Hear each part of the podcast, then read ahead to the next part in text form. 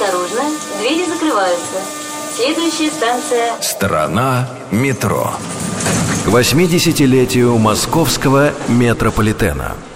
В мае этого года в вагонах снова звучат голоса метро. Обычные объявления зачитывают самые известные российские артисты. Впервые эта акция проводилась в 2004 году в честь совсем не круглой даты – 69-летия метрополитена Москвы.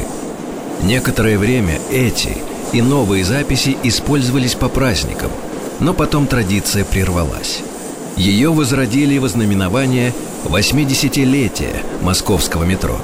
В течение всего мая метро снова говорит с пассажирами голосами, знакомыми по фильмам и песням – из тех, кто объявлял станции 11 лет назад, в новой записи приняла участие актриса Светлана Немоляева.